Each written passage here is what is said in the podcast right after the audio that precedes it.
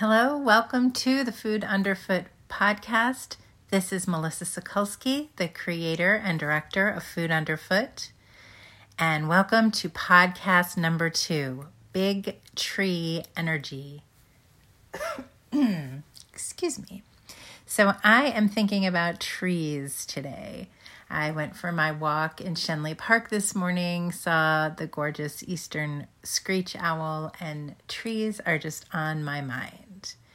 Foraging food from trees, owls living in trees, mushrooms growing on trees, raccoons sleeping on top of trees, and just how much in general I love trees. But mainly, I was thinking about the food from trees. So, the f- first food I get that I enjoy every year from trees is just coming up very soon maple sap. So even before the first day of spring, the maple trees will wake up. The sap flows from the roots of the trees up into the top branches. The buds come out, and then the flowers. The seeds fall off, twirling in the wind. The leaves fill the branches, stay like that all summer, photosynthesizing the sun's energy, turning it into food. And then the days shorten and cool, the leaves turn orange and red, and the sap runs again into the roots stored away for next spring. So I have two young maple trees flanking my back deck. Uh, in the past, I have tapped trees that I found sort of in the woods near a park near my house. But this year, I think I'm going to tap these two maple trees. So they're probably maybe about 10 years old, which I think is still a little young, but the diameter is pretty big on both of them. So I'm going to put one tap into each tree early this spring and uh, I'm sure I won't get enough sap, of course, to boil into syrup. It usually takes 40 gallons of sap to make one quart of maple syrup. But the sap itself looks like water and it tastes like slightly sweetened water. But I consider it the first elixir of spring. I just love it and I drink it, and I will hopefully be drinking some this year. And it fills me fills me with big tree energy. And so, next, um, as the year turns on, we will find luscious purple mulberries, which ripen in June. And mulberries look, they look kind of like blackberries, but they grow on trees. Uh, the tree has no thorns and the berries themselves are smaller and sweeter than blackberries, and they don't have the hard seeds that blackberries have. Mulberries are absolutely delicious, and they are one of my very favorite berries. Most mulberries are purple when ripe, but there's red ones and white mulberries also, and sometimes the white ones are even sweeter than the purple ones. And if you want to gather a lot at a time, what you do is you lay a blanket or a sheet or a tarp out underneath a maple tree and give the branches a shake, and mulberries will rain down on you. And um, you will have plenty to freeze, to give away, to make into pies. And then I just want to stop here for a minute and think about I want to mention the fungus, the mushrooms that grow on trees. They also grow on trees year round, starting in the early spring with dryad saddle, and then going into the chicken mushroom, the bright golden mushrooms that grow on trees, all the way from spring into through summer into the fall. And then in the fall, you'll find the hen of the woods. All three of those are polypore mushrooms which means they grow from trees, usually old, sometimes dead trees. They're shelf mushrooms, so not the umbrella mushrooms we're used to seeing. They're shelf mushrooms, and they have pores on the underside rather than gills. So, polypore mushrooms. Uh, dryad saddle, as I said, is found in April and May, and then the chicken mushroom, and then the hens. And I just love all three of those mushrooms. So, getting back to our plants, we are now late in the summer, early into fall, and we have pawpaw tree pawpaws ripening. And pawpaw tree is the northernmost tropical tree. So we are pretty lucky that in Pittsburgh we actually can get native tropical fruit. This great pawpaw it looks like a mango. It tastes kind of like a banana mango custard. Really delicious. And um, there's festivals celebrating them. There's pawpaw town called Pawpaw in West Virginia. I think the Pawpaw Festival, one of them is in Ohio. There, there are multiple ones. And maybe this year the pandemic will be contained enough that the festivals will actually take place. Uh, that would be nice. But so now we are into the fall, and the nuts start to fall from the trees acorns, black walnuts, and now my new favorite is ginkgo. So I mentioned in the last podcast that I was going to talk about ginkgo, and I am. I just, it is my new favorite. And you might know ginkgo from the, well, first of all, in the fall, the leaves turn a beautiful yellow golden color. But then the female trees drop a very stinky fruit. And the fruit actually, sometimes people describe it as smelling like vomit. I do think it smells like vomit. It's a very strong smell. Um, a lot of people don't like it. I don't like it that much, but I'm getting used to it because I just love, I do love the tree. And so these trees are super old, super, super old. These trees were growing on Earth 200 million years ago. 200 million years ago. I can't even wrap my mind around that length of time. So much so that I had to look up what else was happening on Earth 200 million years ago. What are we even talking about here? So there was only one continent, Pangea, at the time. It was just about to split into two. The tectonic plates were coming apart, so volcanoes were erupting in massive quantities. There was just massive eruptions of volcanoes. Dinosaurs still filled the earth. Uh, flowers did not yet exist. No ants, no bees. So, over 80% of the plants and animals from that time are now extinct. They don't even exist anymore. But ginkgo, ginkgo trees, exist still. They were around then and they are around now.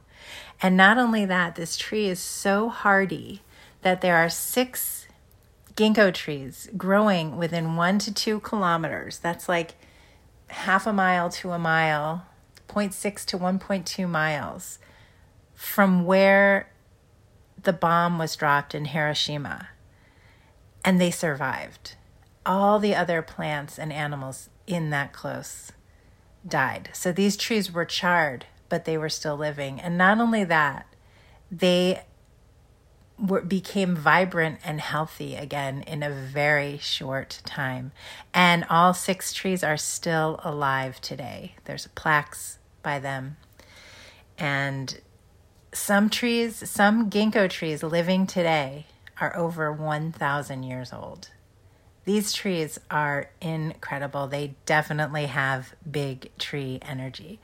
And this year I collected the nuts and I cooked them and I ate them. And it was truly an experience to remember. And I just want to think for a second about my husband, Dave. Uh, he died two years ago, as I mentioned in the last podcast, but he'd always wanted to eat ginkgo tree nuts. And he would you know say he wanted to eat them and i would just think how the heck would anybody you know how could anything from this tree be edible uh, we never really looked into it and you know the smell of the when the ginkgo fruit drops it was just enough to to kind of keep us away but this year i was in highland park in pittsburgh it's a park that is full of ginkgo trees, just a beautiful park. And I was out stepping on the fruit. I love to do that. There's ginkgo trees in Oakland also near the library. And I just, when I walk by them, I go out of my way to step on the fruit because the feeling of the fruit squishing and popping under your shoe is just, I don't know, I love it. So I was doing that in Highland Park and I looked down and I saw the nuts, which I'd never seen before. The white nuts, they looked like raw pistachios and they were separated from the fruit already. And there were a lot of them. So I just grabbed a couple handfuls and they didn't stink the way that the fruit stinks. And I filled my jacket pocket with the nuts and I got home and I emptied them out on the dining room table and I kind of left them for a couple of days. And then finally I went to look up how to prepare them and mainly I do this through uh, books if I have them, but this this time I was looking at YouTube videos. And then immediately I saw that the nuts need to be refrigerated if not used right away. So they had already been on my table for a couple days, but my house is pretty cold and I just rationalized that it would be okay. Um, I rinsed the nuts off and then I thought, okay, I better I better make them now not let another moment go by. So I watched some more videos and I saw a few ways to prepare the ginkgo nuts. Um, so one of the ways is to just take them as is, and this is of course once they've been separated from the fruit, which mine already had been. So I just have the shell, the nut and the shell. It looks like a pistachio um, but not popped open. So, one of the ways to prepare it is to cook it, shell and all, in oil on the stove, like saute it. And what happens is they pop open eventually, just like popcorn. But you need to have a lid nearby because these things are like projectiles. So, when they started popping, I covered them up and you could hear them hitting the lid. And uh, when they were done, I opened it up and the the inside, the nuts, some of them had flattened. It had hit the lid with so much force, but they turned, they were, the nut itself was a bright, translucent, like fluorescent green color. It was just gorgeous. And so that was the first batch. And the second batch, I cracked the nuts ahead of time and pulled out the nut meat. And so before they were cooked, they looked like a little kind of oval shaped pale yellow, opaque, not translucent, but opaque. And they're sort of split horizontally. One half is more, um, let me look at a picture so I can describe it better for you. Uh, one half is kind of like a tan, and the other half is even more pale yellow. So it's kind of a bicolor, two color and it's uh, so what you do once you get them out of the shell is then you just saute them in some oil on the stove and that was fun because you could actually watch them turn from this pale yellow brown color to the bright fluorescent green and they all it the that hor- horizontal line disappeared and it just became one green oval kind of nut so that was the second way the third way that I prepared them was you crack the shell, but you don't necessarily need to take the nut out of the shell. So just crack it, I assume, so it wouldn't explode in the oven. And this way you can bake it without using oil. I baked it at 350 degrees Fahrenheit for 12 minutes. Um, and then when I pulled them out of the oven, let them cool a little, they were very easy to remove from the shell and they were that bright fluorescent green color. So I taste tested them. Uh, surprisingly, they are chewy. They're not hard, they're chewy. And they were really, really delicious. I, my favorite, I believe, was the baked nut. I think it wasn't as oily as the other two. So, uh, but they were all good. They were all delicious. But one thing about ginkgo nuts is that, let's see, you are really not supposed to eat very many at one time. So online, I read don't eat more than 10. There is a neurotoxin in ginkgo nuts that do not doesn't dissipate when you cook it. So it can build up and it can actually cause seizures in people. Um, so it's a heat stable neurotoxin. It's a chemical that doesn't break down by cooking. It can cause seizures if you eat too much. So I asked my teenage daughter to try them, but she would not even try them. Why would you even try something that could cause you seizures if you eat too many? She was horrified. But, uh, you know, they were genuinely delicious. And uh, so after I had seven, I thought maybe I'm feeling a little dizzy. I don't know if that was just, you know, I was so hyper focused on how I was feeling.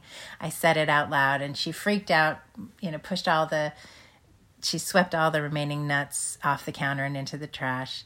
But that was probably for the best. Um, but recently I did read that vitamin B6 pyridoxine is the antidote for consuming for over consuming ginkgo nuts but i think it's probably better not to have to find that out.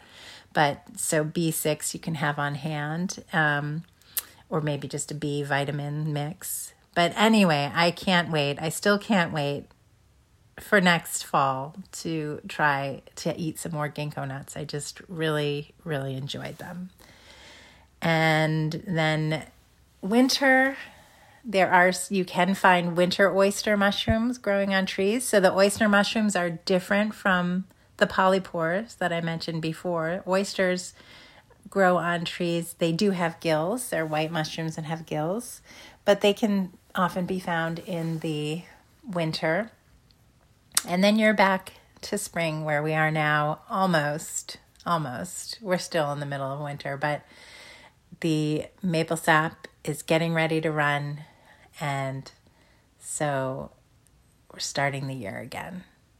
Anyway, thank you so much for listening to the second Food Underfoot podcast. I hope you enjoyed it. And please join please join us over on patreon.com. P A T R E O N dot com slash food underfoot. And you can support us there, support women in podcasting, uh, just there's a lot of blog posts there's podcasts will be up there there's going to be videos. Our magazine is up there and the february issue that came out is now available for everybody to look at. It's a sample issue so you can see that's going to come out every month. It's a full color digital magazine.